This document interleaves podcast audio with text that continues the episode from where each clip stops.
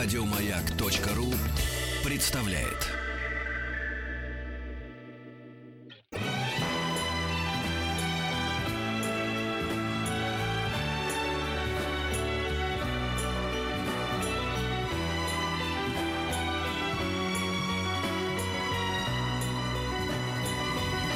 Спутник кинозрителя. Ну, а вот э, то ли проснулась совесть, то ли командировочные закончились у Антона Доли, но он приехал в Москву. Закончилась командировка, закончилась командировочная. А ты а ты умеешь разложить, да, чтобы не заканчивалось? Нет, конечно, Чтобы потом на третий день не бежать не- там у него всегда остается еще. Это было бы неплохо, Вика, но нет, нет, не могу похвастаться. Не с этим курсом. А, Короче говоря, всем привет. Да, я вернулся из э, Берлина и прочих поездок и э, с удовольствием расскажу о фильмах этой недели. Сразу предупреждаю, что э, как, конкретно на этой неделе набор, ну, в общем, не шикарный. Все готовятся и думают, видимо, только об этом к Оскару, который в воскресенье будут вручать. Кстати, мы должны заанонсировать наше... Почему-то только мне пришла в голову элементарная мысль, почему бы в понедельник, спустя буквально час после объявления результатов э, Оскара, нам не поговорить об Оскаре и о его результатах с Антоном Долиным. Да, я говорю, при- да, это хорошая идея. Ну Да, я приду в понедельник э, и обсудим это подробно. И думаю, что не только обсудим результаты, но и пройдемся еще раз по главным оскаровским фильмам. Потому что я уверен, что всем будет любопытно, кто не успел до сих пор посмотреть фильмы. Да? Одно дело когда я рассказываю, говорю, вот такой фильм хороший, сходите, понятно, что никто не может всем рекомендациям следовать. Другое дело, когда фильм получит статуэтку, или, наоборот, несправедливо не получит, это будет дополнительный стимул, я считаю, справедливо, чтобы Да. в кино сходить. Вот, а, значит, э, про фильмы этой недели я расскажу чуть попозже. Повторяю, не так много всего выдающегося, на следующей неделе будет гораздо больше. Но сейчас чуть-чуть подведу итог Берлина, коль скоро мы о нем столько разговаривали в эфире. Я думаю, что это будет правильно. В общем, до того, как еще Мэрил Стрип и жюри э, огласили результаты своего решения, э, которые, по-моему, в этом году были очень мудрые. э, то есть, может было как-то экстремальнее придумать, но это было очень мудрое, взвешенное решение, э, которое назвать э, можно, наверное, скучноватым, но назвать его там каким-нибудь глупым, неосмотрительным совершенно невозможно. Э, какие бы у тебя ни были вкусы и взгляды. Так вот, еще до этого решения я ходил по Берлину, отсмотрев я посчитал, по-моему, в этом году посмотрел 37 фильмов, меньше, чем обычно. Прям до конца. Ну, скажем, наверное, 5 или 6 из них я посмотрел не до конца. Иногда я за 10 минут до конца ухожу. Ну, за счет я- того фильма, который шел 9 часов, ты компенсировал. Его я посмотрел целиком. Да, да, совершенно верно. Вот. Ты а, посмотрел не 37, ты посмотрел 43, с учетом того фильма, который Ну, можно разложить на 8 фильмов. Тут, ты прав, не буду спорить. Вот, а, в общем, а, а, я понял, что, а, ну, у меня обычно статистика такая и бывает.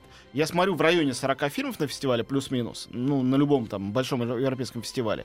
И мне а, обычно нравится по-настоящему от трех до семи фильмов. Вот прям нравится. Ну, и еще там с десяток бывает, которые я говорю, да, хорошее, достойное кино, но, скажем, в моей душе ничего не а, опрокинулось. И вот э, мне понравилось в Берлине, так по-настоящему, пять фильмов. Из них три документальные. Это совершенно для меня, э, ну, редчайший случай. Я поклонник игрового кино, я не знаток документального кино. Я редко хожу на документальное кино. То есть то, что я на эти фильмы вообще попал, документальное, это, ну, можно сказать, случайность. В случае некоторых из них, да, конкурсные два я, должен был посмотреть. Остальные так зашел, ну, мало ли что. И вот я понял, что документально интереснее э, игрового было в этот раз. И я думаю, что дело не только в Берлине, который очень политический фестиваль, мы все это знаем, э, а, который интересуется... Вообще, э, если в Венецию или в Канны ты едешь, чтобы узнать, как, куда двигается мировой кинематограф, что он нового изобрел, какие имена новые появились, то в Берлин ты едешь не за этим. Это вот надо сразу понимать. Берлинский фестиваль для тех людей, кого интересует многообразие мира. Ты едешь в Берлин смотреть кино, чтобы узнать о том, что происходит во Вселенной, что тебя окружает, что происходит сейчас, о чем люди думают. И, может быть, Для средний... думающих, совестливых людей, вот так я бы сказал. еще Ну, совестливых, да, это тоже важно, но на самом деле ты можешь быть и циником, не в этом дело. А, бывает, что фильм, который ты смотришь, художественно ничего тебе вообще не сообщает. Но информационно он невероятно ценен. Ты вдруг узнаешь о каких-то вещах. Ну, например, вот я э, говорил уже об этом фильме, кажется. Фильм под названием «Меня зовут Нера» а, очень меня впечатлил. Он... Я не помню такого. А, ну тогда сейчас скажу в двух Да, словах. не буквально. говорил. Не да. говорю. Это картина, сделанная иранским режиссером Рафи Питцем. Причем он иранец-иммигрант, который уехал в Лондон учиться, а потом, по-моему, в Америку жить. Или во, а, во Францию. Он работал с Гадаром как его ассистент. Он иранец по рождению. И э, сценаристом э, Разван Радулеску это главный сценарист э, новой волны румынского кино, которое очень сейчас на фестивалях популярно. Так вот, румын и иранец сделали фильм про мексиканского беженца в Штатах который отправляется воевать на Ближний Восток. Ну вот интернациональность всего этого уже сама по себе завораживает. О чем эта история? Про то, как мексиканец нелегал. Он перебегает, от- прорезает эту стену, границу из Мексики в Америку, и автостопом добирается до старшего брата, который, как он слышал, где-то в Лос-Анджелесе. Он находит этого брата. Тот в шикарнейшем особняке живет в Беверли-Хиллз, э, гигантский многоэтажный с бассейном. Парень совершенно поражен этим. Ну, на утро выясняется, что, конечно, тот работает там садовником у каких-то мафиозных бонс. И брат ему выдает э, свое какое-то паленое фальшивое удостоверение личности. И говорит, все, это самое, ночь провел у меня, до свидания, иди дальше.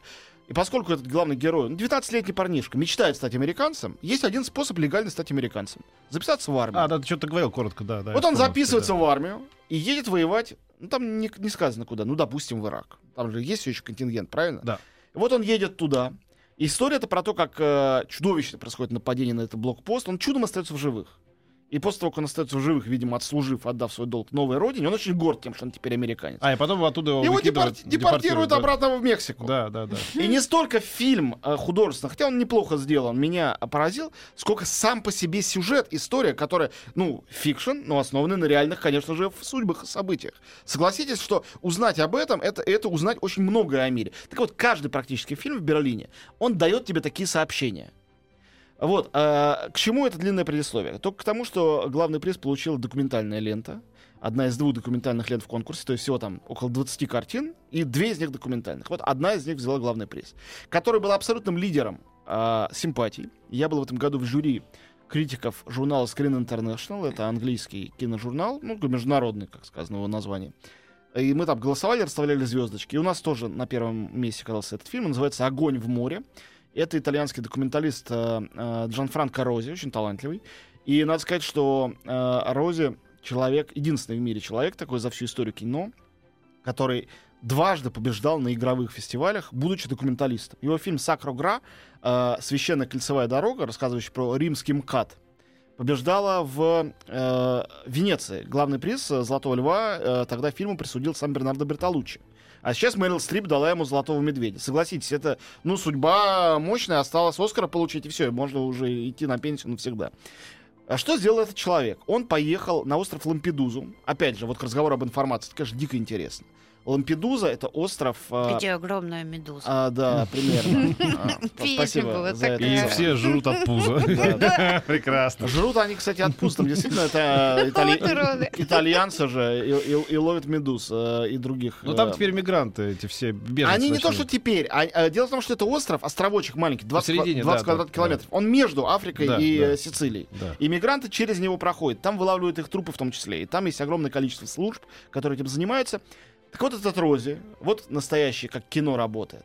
Он поехал туда, и ему заказали снять короткометражку, просто про жизнь Лампедузы, не про мигрантов. Он провел там, там 2-3 дня, как полагалось, и заболел. У него был бронхит. Он пошел к местному врачу. Там единственный врач, хороший терапевт на весь остров. И вра- с врачом разговаривался. Тот стал показывать ему фотографии, ка- как, он э, осматривает этих самых беженцев. Мгм.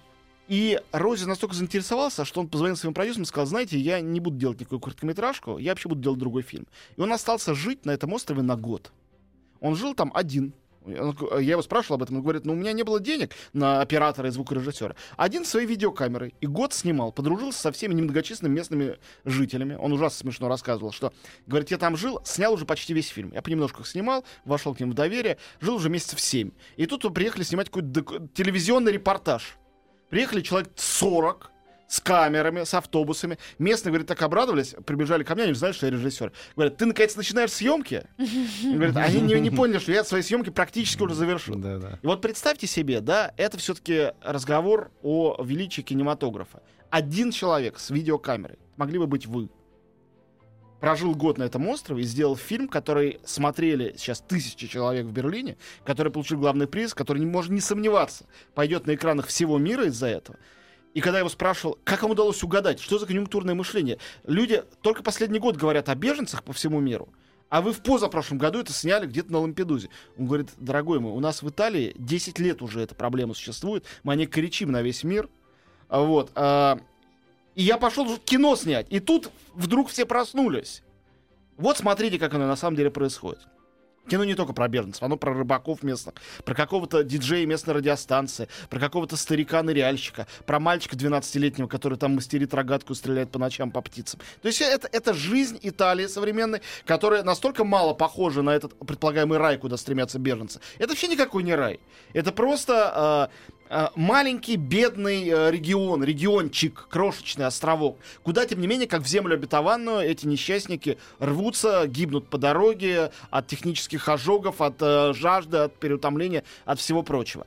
Очень крутое кино. Еще раз, называется «Огонь в море». Я очень надеюсь, что э, ну, до нас доберется. Как Он у нас будет бы, в прокате? как у нас бы сказали, Пока не купили, но жизненное кино. не то У слово. нас есть доброе кино, жизненное и просоветское. Жалко, что у нас нет с тобой, Петь, времени на год уехать с камерами, да? Ой, у я бы поехал. У тебя есть? Да ты счастливый человек, Петь. Постоянно.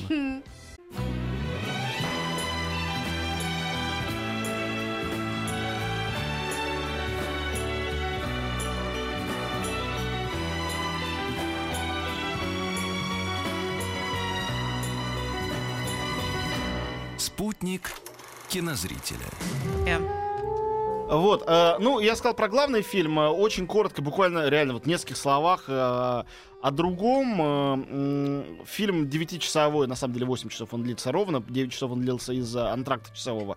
Под названием «Колыбельная скорбной тайны». Режиссер Лав Диас, э, филиппинский. Ужасно интересная картина. Ну, получил приз, который, честно, скажем, цинично можно было присудить этому фильму, не смотря его. Не обязательно для этого смотреть. Там есть такой... э, э, Нам при- по-другому П- пел. Там есть такой... Нет, мне очень понравился фильм. Но приз, приз, он называется приз За Аль- то, что всех заколебал. Аль- Альфреда Бауэра за инновацию в искусстве. А. Вот человек снимает кино. Да, да. Понятно, А. что черно-белое филиппинское восьмичасовое кино. э, смотри его, не смотри, конечно, это инновация в Ну, искусстве. так да, я ему и пусть- инновация в искусстве. Я сейчас телефон на зарядку поставлю, оставлю в комнате. Пускай снимает 9 часов. Поступ- Но Пускай Энди- мне дают после этого приз в Энди. Уорхол такое уже делал. Ну, Ты сделай да. действительно новое. А Энди Уорхол в 60-х годах снимал сутки Empire State Building и выпустил это в а что было нового, если 8 часов, если суток даже нету? Нет, вопрос не в часах, э, а в том, э, как. Ну, это я же рассказал. Это сложно устроенная картина, действительно.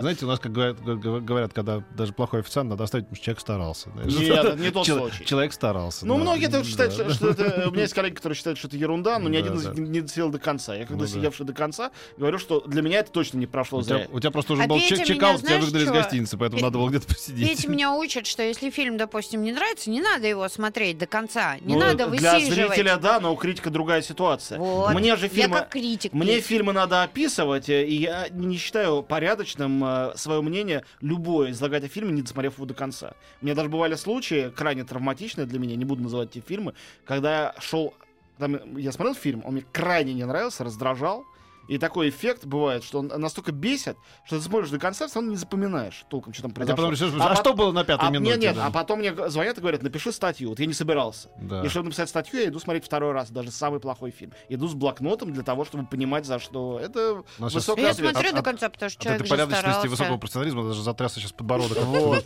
От- Вот и у меня, и у Вики, так, знаешь, как-то мы не можем такие такой. Антон. Дальше. Значит, э, фильм, про который я говорил, тоже, кажется, называется «Будущее». Э, Мия Хансен Лав, французский фильм. Неплохая, типичная разговорная французская такая трагикомедия с выдающейся Изабель Юпер в главной роли. Получил приз за режиссуру.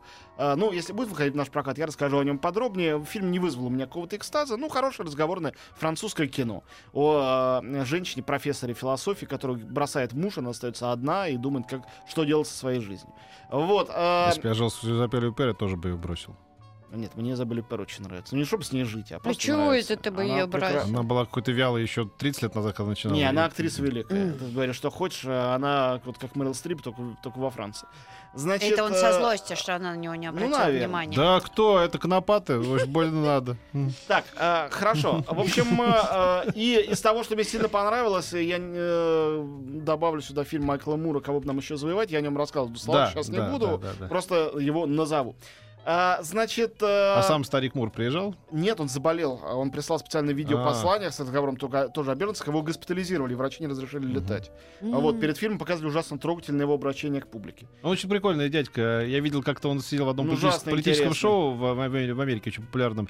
И они что-то обсуждали, в том числе и фильмы, как, например, там «Капитан Филлипс», где играет Том Да, Хэнкс, да, да, да. когда, значит, там эти как это сомалийские пираты, значит, захватывают этот, этот- этот судно, да, и потом, говорит, знаете, мне что не понравилось, что вот, говорит, как, как реагировала аудитория, он, он ходит в кино смотреть в кино с, с- с людьми, значит, когда эту несчастную там э, суденушку затхлая ок- окружили 28 авианосцев, и мы такие с тремя сомалийцами, тон, тон, тон, тон, тон, тон, всей мощью, знаешь, как это Звездные войны, ну ты смешно это изобразил как-то, и все такие, да, да, мы их сделали, мы нагнули, видимо, в такой же тональности сделано кино. Ну да, он такой всегда глумливый. Он, он сатирик такой, он- в да. лучшем понимании этого слова. Он смешной и, заб- и- и забавный, и талантливый э, человек. Еще больше подкастов на радиомаяк.ру.